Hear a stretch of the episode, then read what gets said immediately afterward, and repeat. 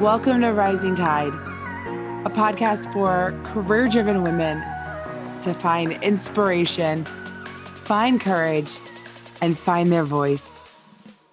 Just start, do one thing. You may not feel ready to do anything, you may not know all the answers, and that's okay. Just do one, make the commitment to do one thing, yes. one step at a time, yes. one step at a time.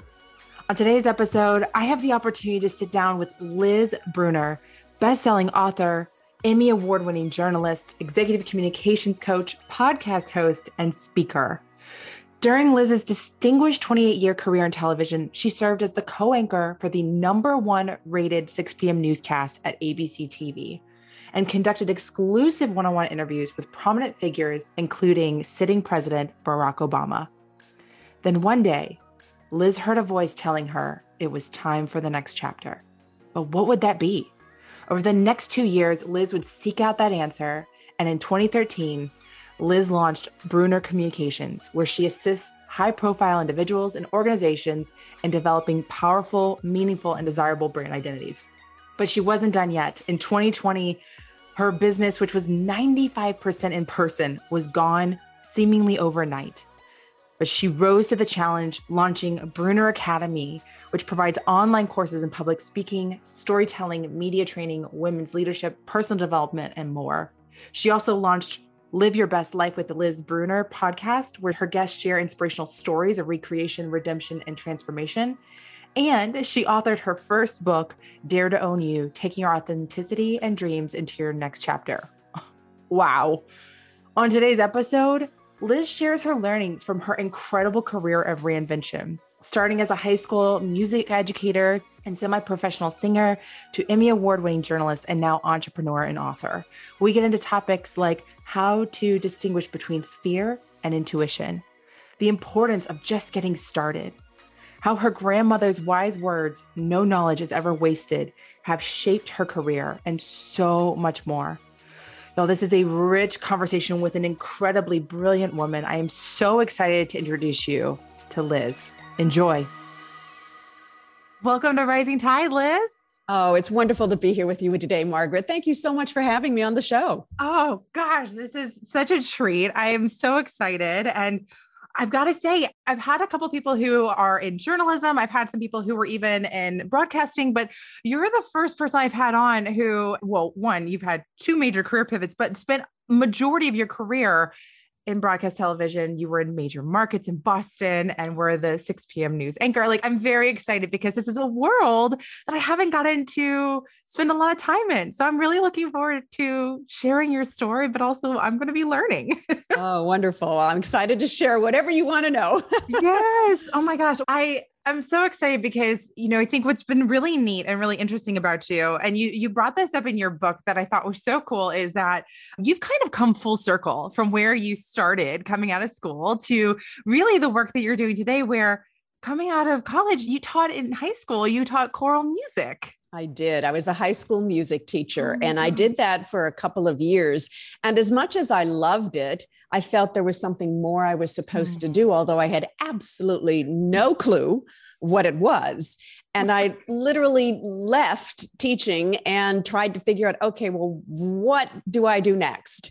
And mm. this is sort of before the internet, where you could Google everything and you could do these assessment tests online. And I would go to the library and send away for things. And I thought maybe I wanted to be a psychologist. I thought maybe I wanted to be an interior decorator or even an architect.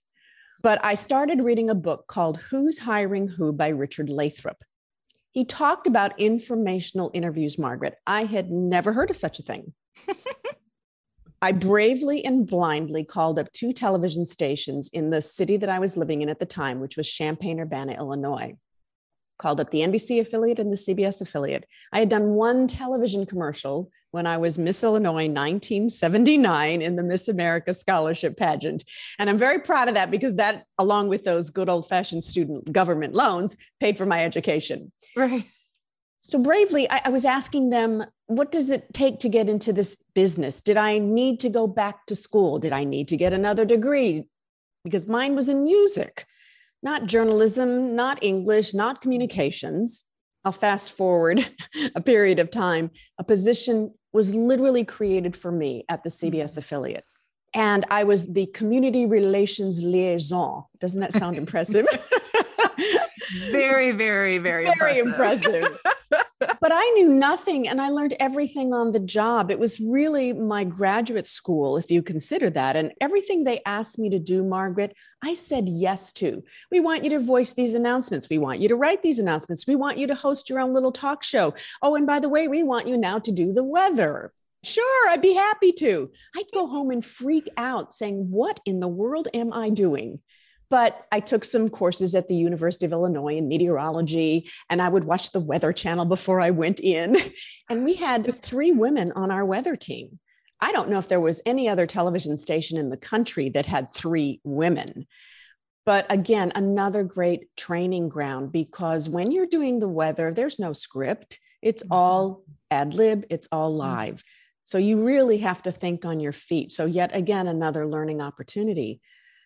Fast forward again, I was there for three years. Then I got the call to go to Tampa.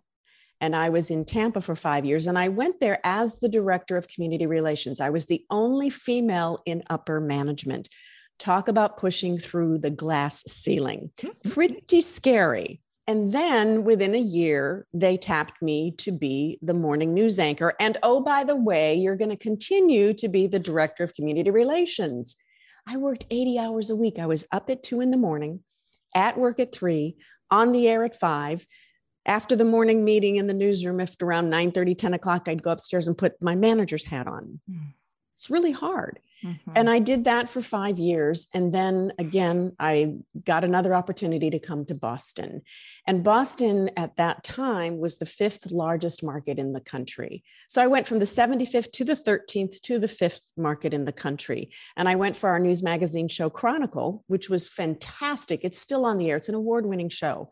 And then again, within a year, the news department tapped me to be the morning news anchor. And oh, by the way, you'll continue to do Chronicle.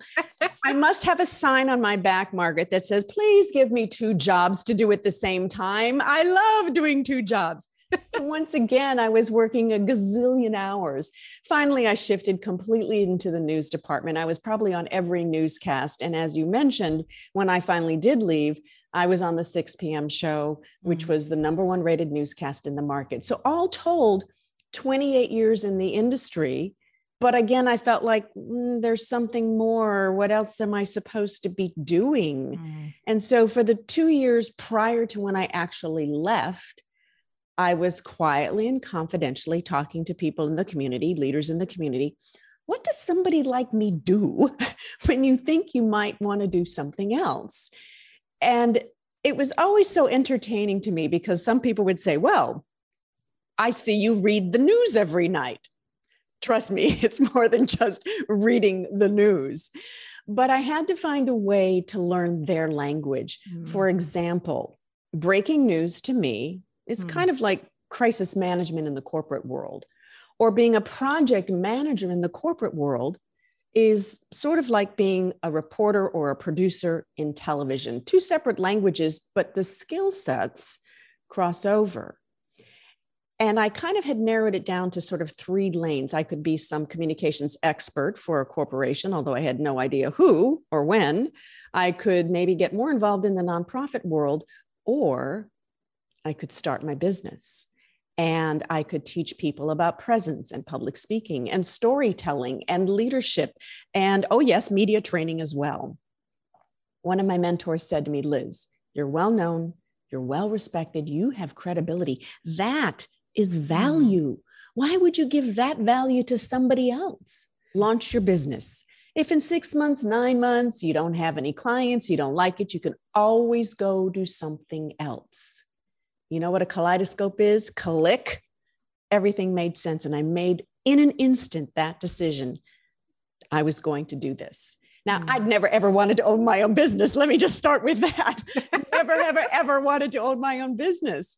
But I have come full circle when you think about it because I was a teacher before and now I'm a coach. And I feel like I'm in my mm. fourth chapter. I was a high school music teacher. Mm-hmm. I worked in retail to pay the bills.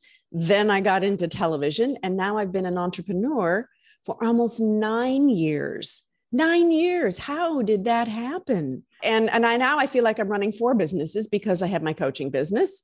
I have my podcast, which is Live Your Best Life with Liz Brunner. I have my online learning platform, which is brunneracademy.com. And oh, by the way, yes, I have my best-selling book, Dare to Own You, taking your authenticity and dreams into your next chapter. And that in and of itself is a business. So I've been pretty busy this last year or so. Yes. Oh my gosh. Well, I have about a million things I want to dig into with you. There was so much that went into this incredible career that you are actively having. So I want to maybe start with the most recent transition and talk about that a little bit deeper because you mentioned that it was about two years before you officially made the move that you started putting feelers out, confidentially reaching out to mentors and people that you trusted to try to figure out where do I fit? What prompted that? What kind of was the catalyst that got you to even start realizing maybe there's something more for me? Maybe it's time to start exploring the next horizon? It was a couple of different things. One, organically, I was having mm. that same feeling mm. that I mm. had in my first job as a high school music teacher. There's something more I'm supposed to be doing. And I mm. think far too often we don't listen to that inner, still, quiet voice sometimes that says, you know what? Hello, hello, hello, I'm here. And I began listening to it. Another piece of it was that the industry was changing dramatically. When I started out, many of our stories were five, six minutes long. Now they were down to a minute and a half. And many of the stories that I'm so privileged and honored to have done were major exclusives. I interviewed President Barack Obama. I've interviewed Oprah. I've interviewed Barbara Walters. I mean, the list goes on celebrities, professional athletes among other just everyday people who had these amazing exclusive stories a double hand transplant, a face transplant. I mean, these were the stories that I got to do, but now they took a lot longer to get and put together. For example, it took me four years to get my interview with President Barack Obama. Four years of persevering, writing the White House, and people making fun of me in the newsroom. Well, there goes Liz again. She's right in the White House. Yeah, but when I got that interview, people were like, well, why is she going? Well, guess what? It's I'm the one who wrote the letters. So there was a lot of that where so much time was spent on getting those exclusive stories. And in some respects, I think the news department thought she's spending too much time on these things, mm. but they were great stories when they finally came through. The other piece, too, is that the men were getting older and the women were getting younger. Now, I never felt discrimination. However, when you're the only over 50 major female anchor on television in your market, you mm. kind of start to think about that. You kind of start to think about it. So it was a culmination of all of those things that made me say, wow, what, what else could I do? I mean, mm. I truly had no clue, Margaret, what I wanted to do certainly was not launch my business. And if you had said to me 10 years ago, Liz, guess what? You're going to have your own business and it's going to be successful. You're going to have a book. You're going to have a podcast. You're going to have an online platform. What I would said, what? No way. yet here I am. Here I am. Well, I appreciate you sharing that. And it's so interesting. And I think one of the things that I love about your exploration was, and like even just that last comment about like 10 years ago, you never would have envisioned this is that openness and willingness to say, like, to almost start with a blank slate of like, I know I want more and I know I'm ready for, I'm ready for this change, but I'm not sure what it is. And then allowing yourself time and space to acquire information because it sounds like even going back to when you were ending teaching and trying to figure out your next transition, like you have a lot of interests, you have a lot of things that you enjoy. Yes. And so I would imagine it, it's hard to figure out that what that is. So I love the process that you went through of like allowing that openness and that willingness to explore. And then in this case after you know this 28 year career tapping into these transferable skills. And i i really love the exercise that you went through of how did you translate what you did to a more corporate language? And i you know i think there's such value in that because it's so easy with our skill set to kind of put ourselves in the box. Yes. And like my skills are only valuable here. And i love how you thought about it which was how do i speak in their language what I did. And what a powerful way to kind of think about what are the skills that translate beautifully and give yourself credit for the skills that you have. I think a lot of us kind of get stuck, as you said, in this box. And uh, well, this is what I went to school for. So this is all I know how to do. Mm-hmm. No. The impetus for my book is a quote from my grandmother, which is no knowledge is ever wasted. Mm-hmm. No knowledge is ever wasted. No experience is ever wasted, good or bad, no matter what career chapters you have had, good or bad. Even going so far back to when you maybe had a paper route, or you were a babysitter, or you played nurse, or you played doctor, or you whatever. All of those things are important. And I believe if you're willing to step back and be mm-hmm. put yourself in a witness position of your life, mm. and you mm. begin to see okay, I did this. These were my hobbies. These were my interests. What themes and patterns can you begin to see and recognize that are running through your life almost like a river? And can you connect those dots? And when you do, now you can begin to open your mind and give yourself permission. Key, give yourself permission to look beyond the box, mm-hmm. to look mm-hmm. beyond your skill set, because each and every one of us knows more than we think we know. And we have to be willing to explore that. We have to be willing to trust that. No knowledge is ever wasted, mm. ever. That's so profound. And I think about, I know my lens of, of life and so many that I have talked to, it's that, especially when things are hard, it can feel very dire and frustrating and bleak. And so I think that that mantra, that belief that it can all be meaningful. And it also feeds into this idea of like, everyone's journey is going to be different and yes. everyone brings unique experiences and so i really love this idea of kind of looking at like every situation every experience every chapter of life there are things to be gleaned and learned from this experience that can be utilized in the future. I think that's just so powerful and how amazing that that was something that your grandmother just talked about again and again. And i didn't even realize how influential that quote was for me mm. until I was actually in my business and I'm working with other clients on whether it's presence or sometimes even helping them figure out what some of their next chapters might be and what mm. else they might be good at. And it suddenly dawned on me I was like, wait a minute, I've been connecting all these dots, whether consciously or unconsciously, my entire life. And the other thing that I think is so important, Margaret, and it's a quote by Robert Schuller, which is, What would you attempt to do if you knew you would not fail? Mm-hmm. What would mm-hmm. any of us do if we knew we were going to be successful, if we knew we were not going to fail? But now there's a whole nother layer there of what is failure. Hmm. Failure is just an experience of, okay, that didn't work. And now I learned what will and will not work. And failure is not the enemy. It truly isn't. It's not learning the lesson that's the enemy. Yeah.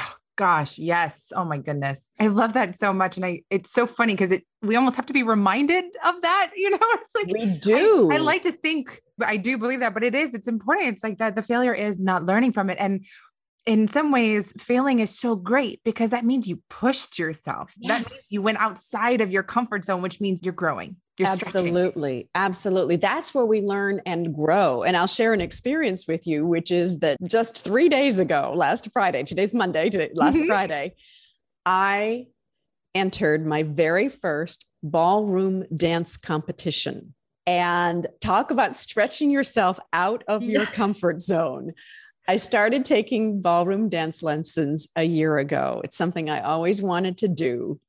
And I did it. And so I was in two different divisions. One was called pre silver and then silver. And in my age category and they kept getting it wrong and i'm like you got to put me in my age category. I need every advantage i can get. You're like listen i know i look younger but please. Yes, I, I, need to be in c1 anyway so i did i did a cha-cha a rumba a swing and a mambo in both of those pre-silver and silver. And may i just share with you i'm very proud of myself. I got five first place finishes and three second place finishes and I'm just like, I can't believe I did this. I mean, I had the hair done, the makeup, the costume. I was petrified in the pre silver round, which was the first one. I forgot everything, forgot everything, but I just kept going. And thank God for my fantastic partner and instructor, Andre Vitanko. But I pushed myself. Mm-hmm. That's not a comfort zone. And you would think it wouldn't be with my musical background, but for some reason, like the brain going down to the feet doesn't want to work very well. oh, congratulations. You know what Thank I you. love about that too is that it's interesting because this podcast, it, you know, the conversations, it's, I talk to career driven women.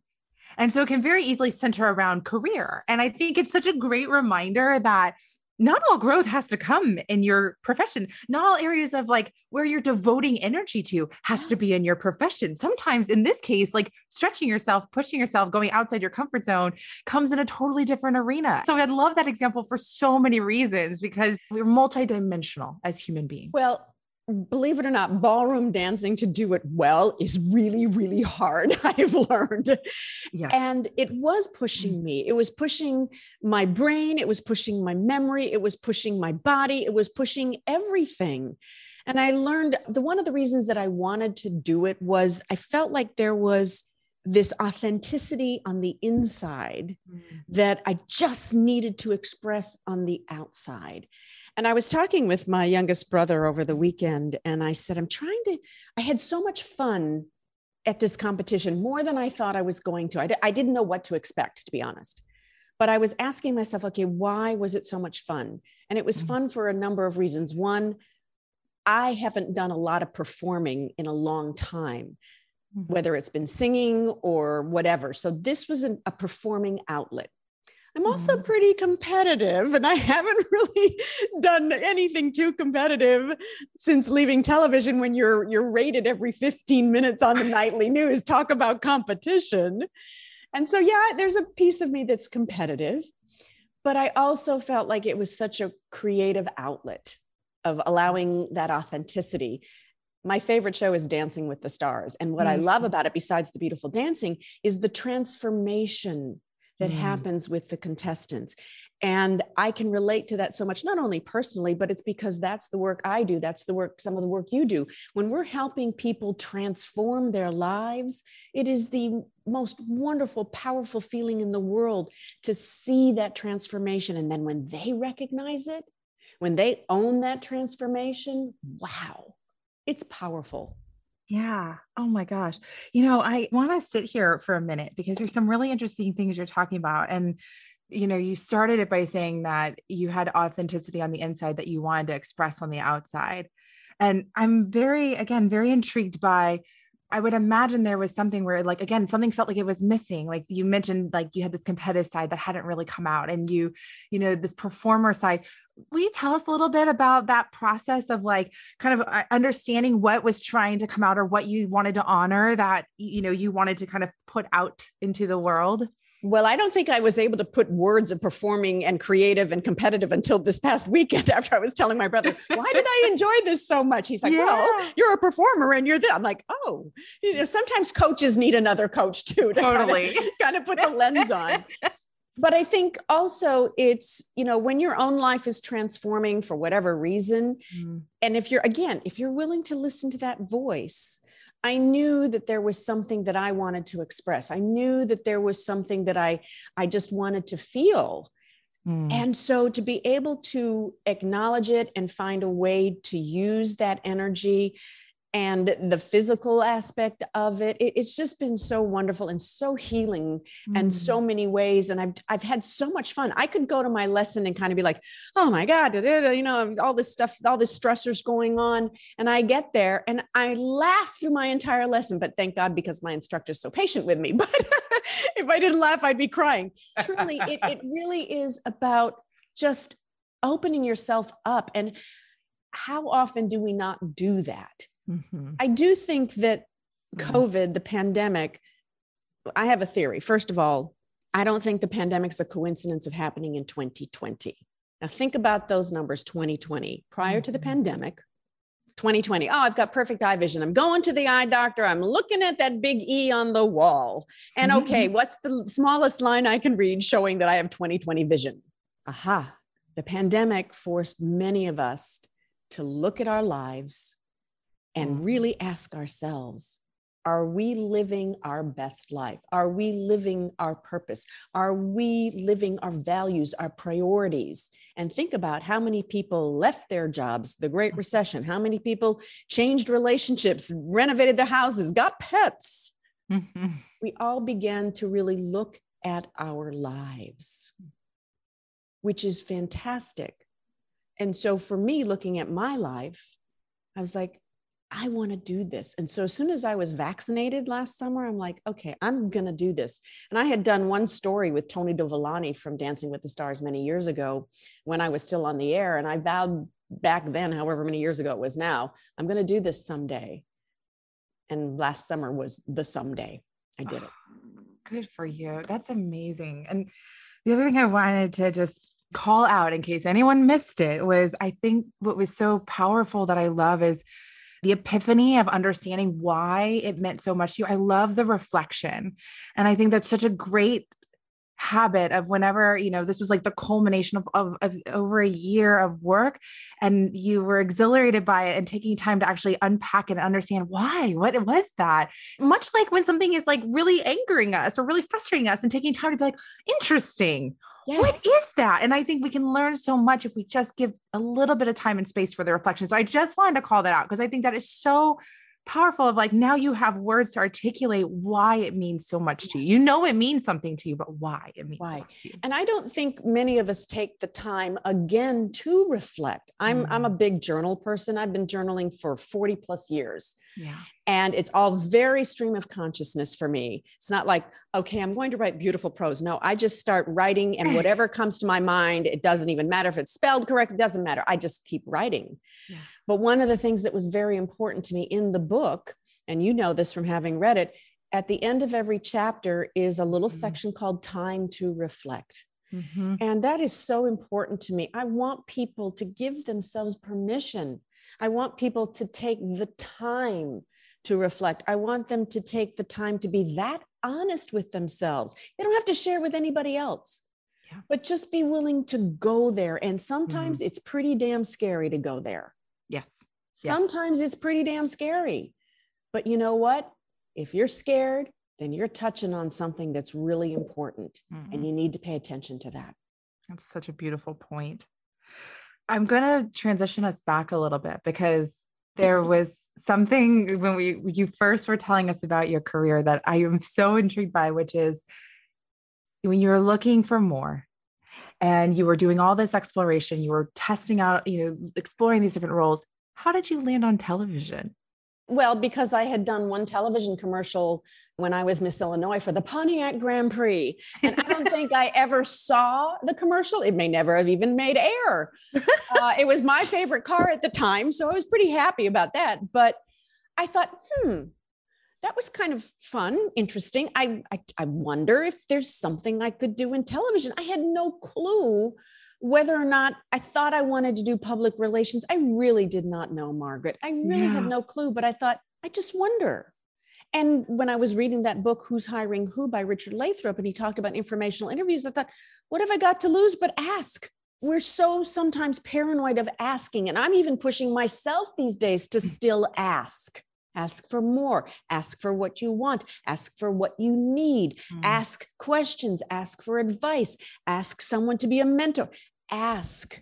Yes. In fact, Jack Canfield, who did the foreword for my book, he has many, many books, as you know, from Chicken Soup for the Soul series, but he also has the success principles. And number 17 is to ask. Mm-hmm. And after he had been a podcast guest with me, and then subsequently, Patty Aubery, who's wonderful also, and she's the president of his Jack Canfield training group. And Patty said, You need to ask Jack to do the foreword for your book. I'm like, What? I, I, was thinking of maybe asking him to endorse it. She said, no, ask him to do the foreword. I was like, uh, okay. And so I bravely reached out to him and I said, would you consider? Mm-hmm. And he said, I will consider. However, I have to read it beforehand. I'm not going to put my name on something because it's my reputation. I'm like, of course, I want you to read it. Of course, I want you to read it. Yes, please. I wouldn't want you to do anything without it. And the day that I got his email back saying, Congratulations on writing a great book, here's the foreword, I was just whoa, had I not been brave enough to ask, mm. had I mm. not been brave enough to reach out to those two television stations early on to say, does what I think I want to do even exist? Do I have to go back to school? It was a knowledge seeking informational interview. Right. But somebody saw something in me and gave me a chance. Mm-hmm. Gave me a chance.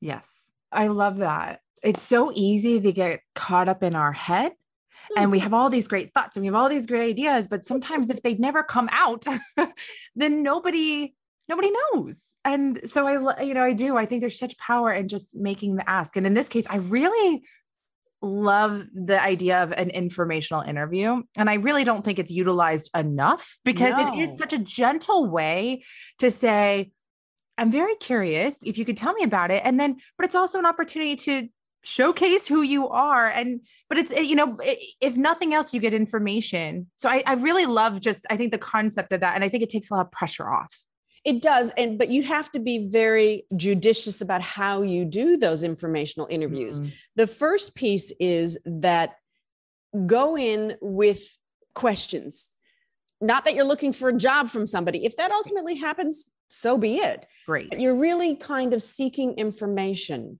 Mm-hmm. And one of the other things that one of my mentors said to me when I was first initially doing these informational interviews, now we're talking round two, when I was getting ready to leave my third television station in those two years, he said to me, Liz, make a list of five to 10 people that you think would be really important to talk to, that you can connect with on some level. And fortunately, because I had been fairly well known in this community, I had pretty easy access to a lot of people, which is great. But then for those that I didn't have access to, once I established a relationship with someone, mm-hmm. I would ask them two questions. Number one, who else should I be talking to? And more importantly, number two, will you connect me? Yes. Yes. Oh my goodness. Yes. I think that's another big thing. And I see this theme on this podcast with women like you that are extraordinary, that have really kind of found a way to live as the fullest, most authentic version of themselves. And they are very proficient networkers. But to be a proficient networker, it's that ask it's the willingness to ask and and it's not just enough to know people but more so and i love that question too of you know who else should i know like you don't have to have all the answers. Oh God, I don't have all the answers. I'm still learning. You know, somebody somebody recently asked me, you know, how, how are you successful? I said, I'm surrounding myself with lots of good people. Number one, number two, I'm constantly learning. Yes. I'm constantly yes. learning. I'm always a student. I may be a teacher, but I'm also always a student. Yes. Yes. I think I think it's a dangerous a dangerous place to think that someday you will have learned it all. I wish. I know. I used to have that dream. I, I had that with parenting where I used to think like, okay, well, when my kid gets potty trained, it'll get better. And then when they do this, it'll get better. And I realized like, no, no, every chapter has the beautiful moments and the challenging moments, and there is no destination. It's just the journey. It's just the journey. Exactly. Yeah. It's just the journey. Oh my gosh. Okay. So that's really helpful. And then I know for your second station that you worked at, you were recruited there. Yes, yes. So I'm, I'm not knowing this world. How did that come to be? Was there something that you were doing that allowed you to be visible, to be recruited? You know, it's interesting because I didn't have an agent yet at that time, mm-hmm. but I remember picking up the phone and answering it. Hello, this is Liz Brunner. And this man says, This is Clarence McKee. I own the station. I'm the, you know, own the station in Tampa, Florida. I think you should come work for us. I'm like, uh, who are you? Right. And you're in Illinois at this time. I'm in Illinois, correct. Oh my gosh. I have no idea. To, I mean, I probably, if I thought about it long enough, I could go back and go, okay, that's why he learned about me. But I truly do not know how he found out about me. And so I went. That's incredible. Crazy. Oh my gosh. So you mentioned in that role that you were community relations director. This was your first upper management position. Tell us a little bit about that as far oh. as being the only. the only female in upper management, trying to push through the glass ceiling, having all these limiting beliefs and mm-hmm. fears of imposter syndrome. They're going to find out. I don't know how to be a manager. They're going to find out. I have no idea what I'm doing. They're going to find out. They're going to find out. They're going to find out. Mm. I mean, I truly had a lot of imposter syndrome. I did a lot of listening mm. when I was in meetings. I did you know, and I only commented when I really knew I had something to say. But then that becomes the challenge also of sometimes, particularly women, are so afraid to say anything, they don't say anything, which is not the right approach either. And so I had to work through a lot of those limiting beliefs and that sort of imposter syndrome of feeling like I don't belong here. Hmm. Out of curiosity for you, how did you start to find a voice where you could speak more? Like, because that is, I mean, I have lived that myself personally and it's it's like a form of torture especially once you become aware of what's happening and you still can't stop yourself from doing it. Yes. So, I mean, were there, were there any things that you did or like mindset shifts that happened that allowed you to start, you know, being more vocal and, and not being more of an observer? Well, first of all, the most important story that we will ever tell ourselves mm. is the one we tell ourselves. Mm-hmm. Okay. And so it starts there. Mm-hmm. But as I said a moment ago, I did a lot of listening, I did a lot of observing, I'm a quick student of human nature, which is what made me be a successful journalist. It's also what makes me be a successful coach because I'm such a good student of human nature. And because I'm willing to learn, I'm willing to grow, I'm willing to observe, that helped me gain confidence. And they were also nurturing in many respects as well, even though they were all a group of older men, that's all I'll say. but I mean, you know, I also, I think you're going to laugh when I say this, but I grew up with three younger brothers. And in many respects, I have always had better, easier relationships with men mm. than I have had with women. And I talk a little bit about that in the book of just how much I struggled with women and them being jealous and intimidated and who knows whatever word you want to put on it. So because I've always dealt with a lot of men growing up with three brothers, it was just very easy for me to know how to deal with them and to work with them. And I think that's a really important piece for me, at least, mm. that helped me continue to move the dial forward along with everything else. Yeah. This stood out to me in the book. I remember reading about it and it made my heart sad as far as, you know, what I saw, at least, or what I interpreted in reading it was that your light is very bright. You are, when somebody looks at you and everything you've accomplished, everything you've achieved, even just I think physically, right? You could be intimidating if somebody is insecure because you're very articulate. You're very quick learner to your points. You can do a lot of things at a very high level how have you managed to not let others make you feel a certain way or maybe be judgmental or, or catty in you know with some women? How have you not allowed them to shrink you to make you make yourself smaller? Because you are big you have a very you are you can fill a room that's very clear. But typically those types of people are the most likely to get attacked by those who want to make them smaller because you make them feel worse about themselves I think I did make myself small in mm. many different arenas. And I didn't own as much of myself as I am now. Mm.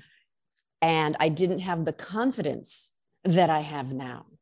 And it's not that I wasn't authentic, it's not that I wasn't confident. Sure. But I really, really struggled. And thank you for all those lovely things that you said. But when when somebody hears a description such as what you just shared with people, there might be a perception that, oh, she's had it so easy, or oh, sh- everything's been handed to her on a silver platter. Oh, she doesn't have shit going on in her life. Well, guess what? I have. And I have stuff that happens. I've had horrible things that have happened, and I've had many obstacles that I have had to overcome. Mm-hmm. And again, how can we rise above what strength can we tap into? And I'm such a firm believer about tapping into that inner strength. I do have a strong faith. I do believe in God. I do believe in a higher power. And I practice that in my life. It doesn't mean that everything's going to be easy because it's not been. But I am also someone who's a hard worker. I push myself and I'm willing to try to be my best self, whatever that is.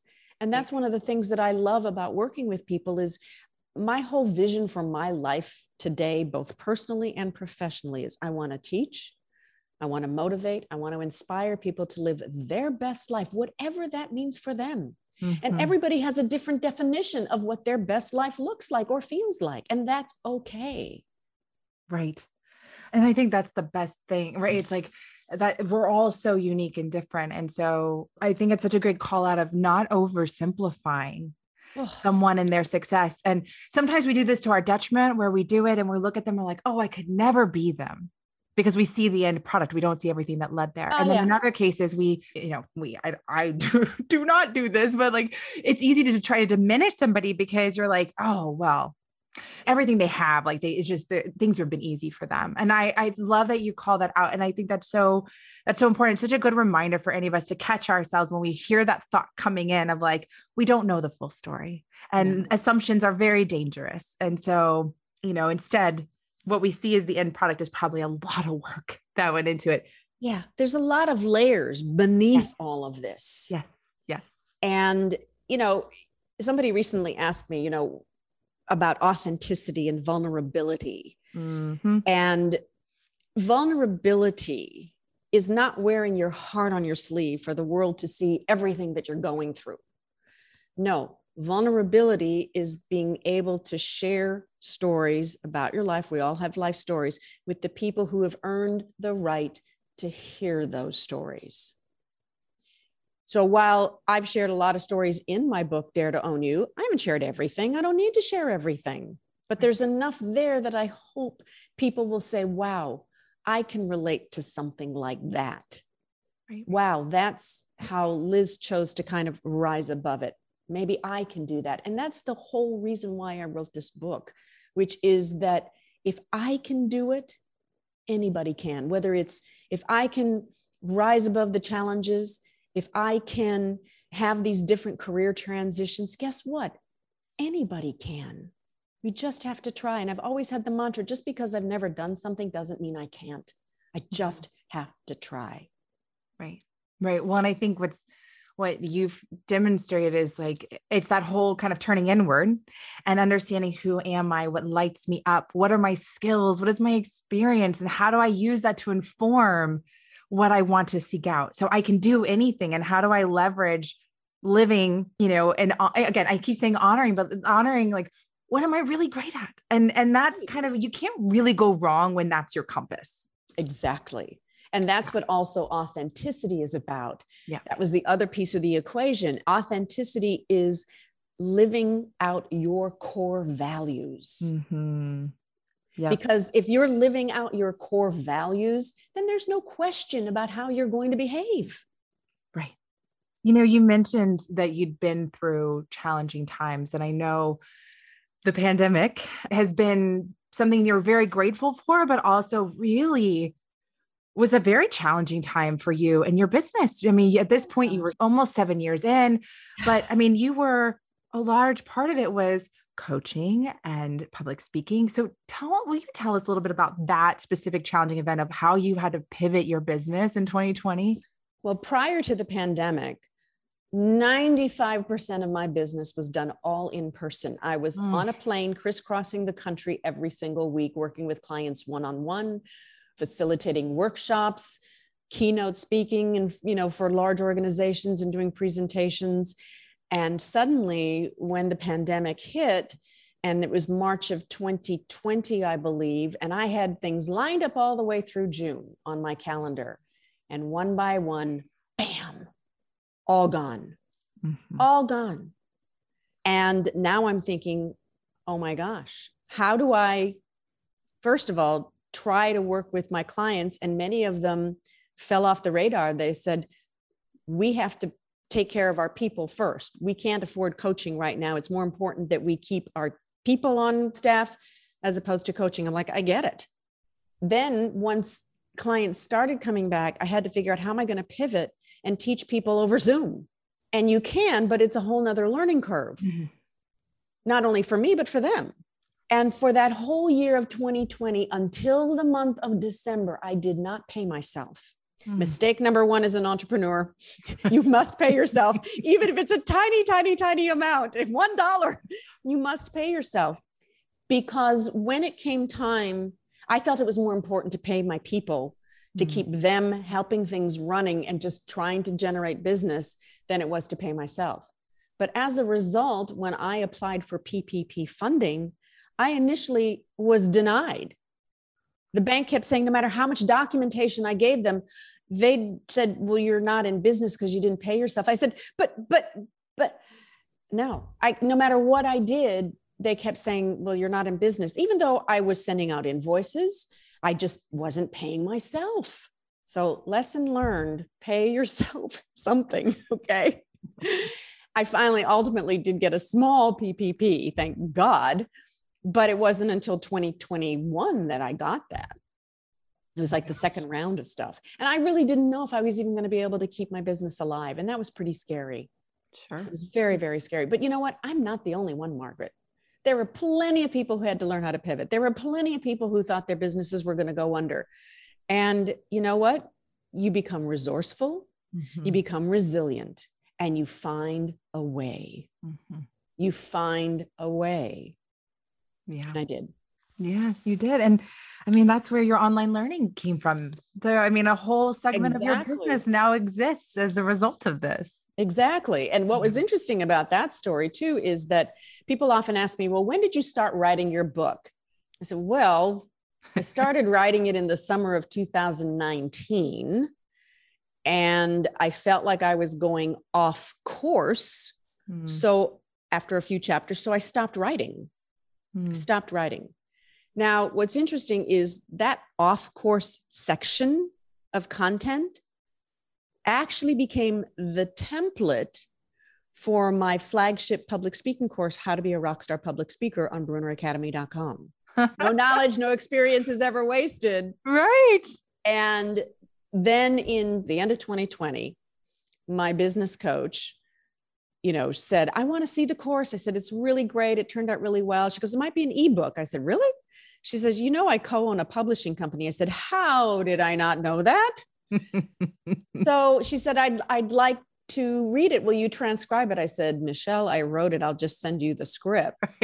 so I sent them to her. Then uh, I think it was January after the holiday. She said, This is a really great course but it reads like a course. I said, I wrote it like a course. She goes, it really wouldn't probably be a, a book.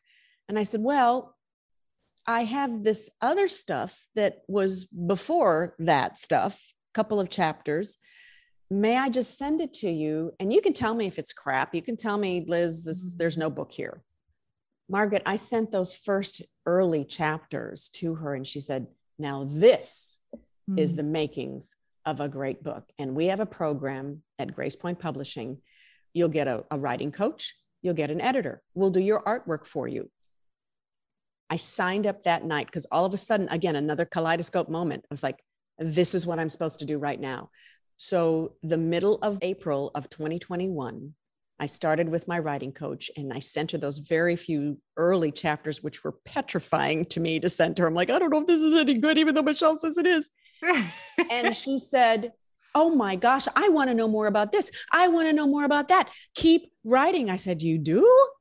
I kept writing. And by the end of July, I'd finished the manuscript. I love that. And you know what's so cool about hearing that is that I've noticed this theme of like get started. So oftentimes, you know, people uh it's interesting. I I hear the phrase I was lucky a lot and it drives me bonkers because there are yes, there are times where it is yes.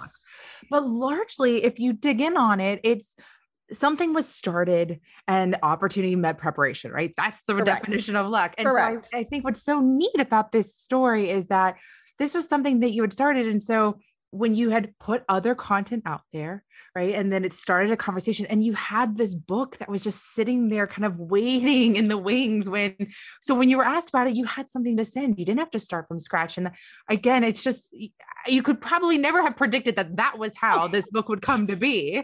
Absolutely no. I mean, people were telling me for years, Liz, you should write a book and I'm thinking, okay, m- maybe. I don't know what I'd write about. Right. But the more I wrote, Margaret, the more came to me. And again, I truly felt like it was divine mm. content just just like downloads coming and I, I i would wake up in the middle of the night i'm like oh my god i got to write this down right now or i'd be walking over to the charles river because i live in boston and i'd get inspiration i mean i literally it came from everywhere unexpectedly it just came i was ready to write it i really was ready yeah. to write it thank you for sharing that because i just think that's so beautiful and it's also again an openness and willingness to to doing something you oh. know and at the right time you know for you and really leaning into it when the opportunity presented itself it was scary yeah. okay to be that vulnerable and that authentic in this book was sure. really scary and there were times when i had tears running down my cheek i'm like i don't know if i should be putting this into the book i don't know if i should be doing this and I just said, keep writing, Liz, keep writing. Mm-hmm. And I think that's such an important piece, whether it's doing an online course, whether it's writing a book, whatever it is, just start, do one thing. You may not feel ready to do anything. You may not know all the answers, and that's okay. Just do one, make the commitment yes. to do one thing, yes. one step at a time, yes. one step at a time. Yeah, that's, oh, yes. I don't know if you watch have watched any either of the Frozen's, but it, you do with all your little ones, I think, right? Oh my gosh! Well, you know, it's so interesting because that came out in Frozen Two came out in 2020, and I at the time our daughter was three and became obsessed with it, like many other little kids. But there's a part where it seems like all hope is lost. Yes. And Anna is literally in the pit of a cave in darkness, and she has just lost her Olaf. And what I love about this song is it's all it, it, like the message was so, I mean, just talk about right time, you know, with everything going on in the pandemic. And it was all about just do the next best thing. Yeah. All you have to do is just focus on the next best thing. And so I love that. It's like if you can just one thing, one just thing, don't worry about how all the steps are going to come together. Just one thing, then the next best thing, then the next. I mean, thing. do we all want to know what the end result is going to be? Do we all want to know the path? Of course we do. oh know, my god! But that's part of the learning. That's part of stretching out of our comfort zone of saying, okay, I may not know what this will ultimately look like or how I'm, or I may have a vision or you know a wish. What I do need to do to turn it into the dream and make it reality is I just need to keep taking one step forward right. Just one step forward towards that that dream. You know you've talked a lot about authenticity. And you know one thing that's really really incredible about you is that you're really great at leveraging you know your community your mentors to help you as you're kind of planning out next steps or thinking about you know things you want to take on. What i'm really curious about is you know sometimes not all advice is good advice. Mm-hmm. not all advice is helpful advice and as somebody who it sounds like draws tremendous value from just putting ideas out there and, and asking questions and, and asking people how do you kind of filter out advice that is helpful versus advice that kind of feels disconnected from who you are?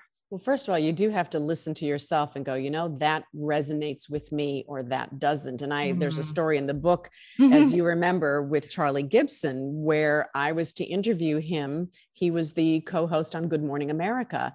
And this was the first time that I was going to ABC in New York and to Good Morning America. It was the first time I was going to be meeting Charlie Gibson, who I adored and admired and respected.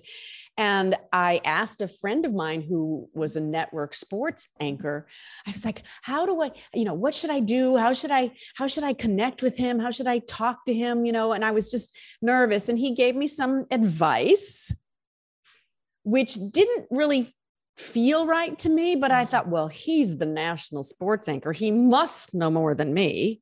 Yes. And I went with it and I felt like I bombed. Hmm with my opening comments. Even Charlie kind of gave me a funny, awkward look. I'm like, oh man, did I screw up? And I just had to figure out how am I going to pick my face up off the floor and keep going here. And I did, but it was certainly a lesson mm. in trusting your own gut, mm-hmm. trusting your mm-hmm. instincts. And sometimes it's very hard to sift through the noise of what is fear and mm. what is intuition. I was afraid that I didn't know. I didn't trust myself enough to say, Liz, you're going to figure this out. Just be you. Just be you. And if you're just you, you're going to be fine talking to Charlie Gibson. But that's not what I did. Now, I did do that when I talked to President Barack Obama. I kept telling myself, Liz, just be you, just be you, and enjoy this day. Enjoy this day.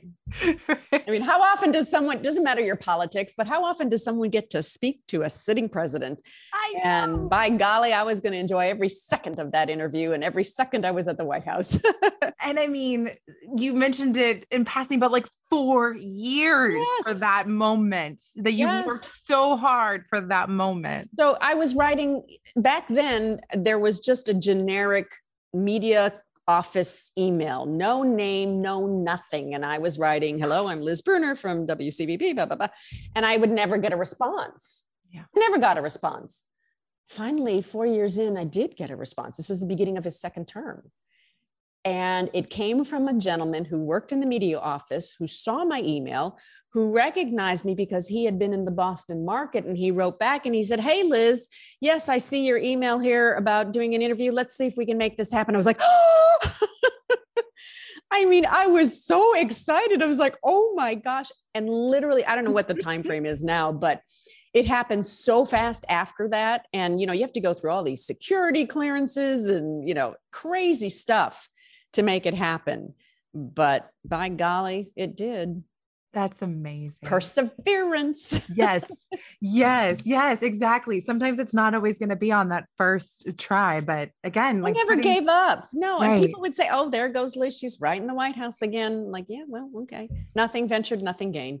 Right. exactly. I had nothing to lose other than a few minutes of sending off another email. right. Right. But there was a whole heck of a lot to gain exactly. Well, I know we're winding down, but you said something, and I wanted to come back to it and, and ask you about it, which was when you were talking about how you distinguish between fear and intuition.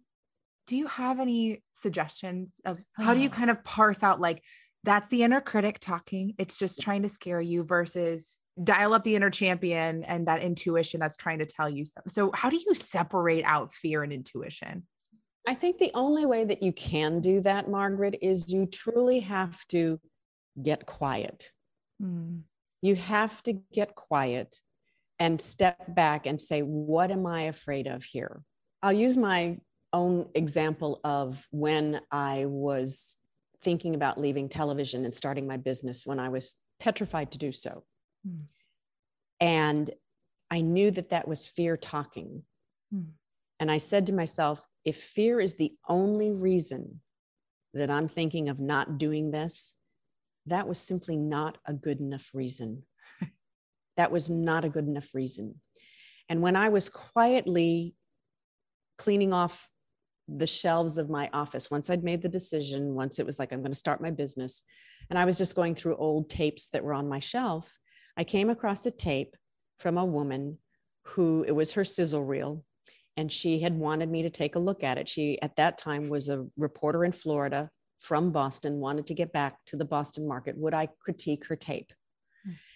I didn't know I still had that tape, nor did I know that I still had my two or three page single spaced critique attached with a rubber band to the tape.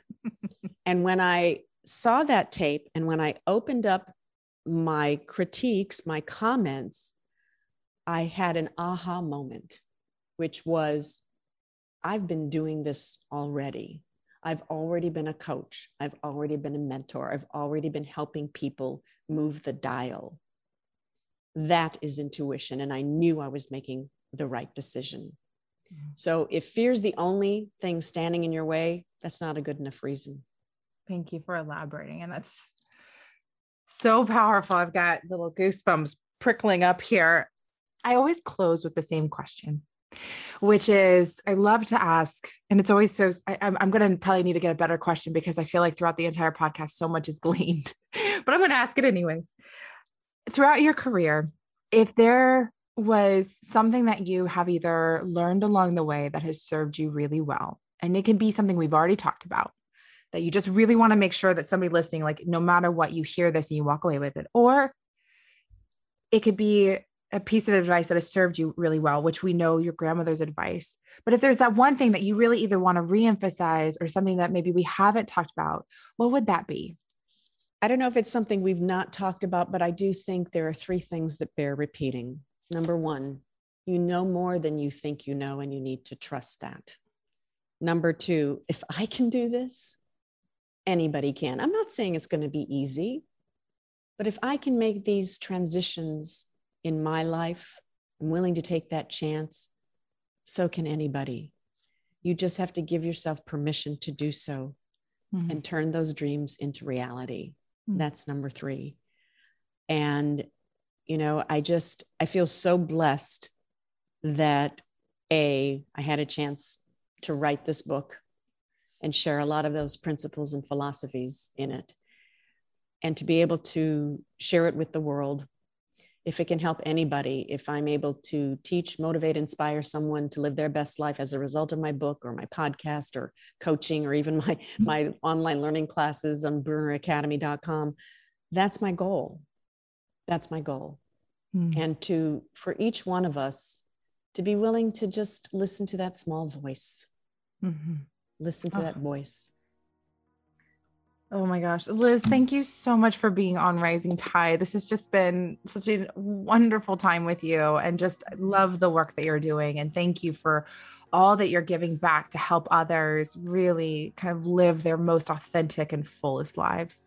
And I appreciate you taking the time first to read my book, secondly, to have me on your show, and third, for the work that you're doing in helping raise women up. I appreciate it and I appreciate you. So thanks for the opportunity. What an incredible opportunity to get to sit down with Liz and learn about all of these incredible insights that she has gleaned and shared with us and distilled down in her book. I've linked everything for you that we referenced on this call. And be sure to reach out to Liz if this episode really spoke to you and let her know. I want to say thank you to Josh Reedford for the amazing editing on this podcast. He always does such a phenomenal job. And I want to say thank you to each and every one of you for being here and being part of this community. If you enjoy this episode, please take a moment and leave us a review. And as always, until next week, keep rising.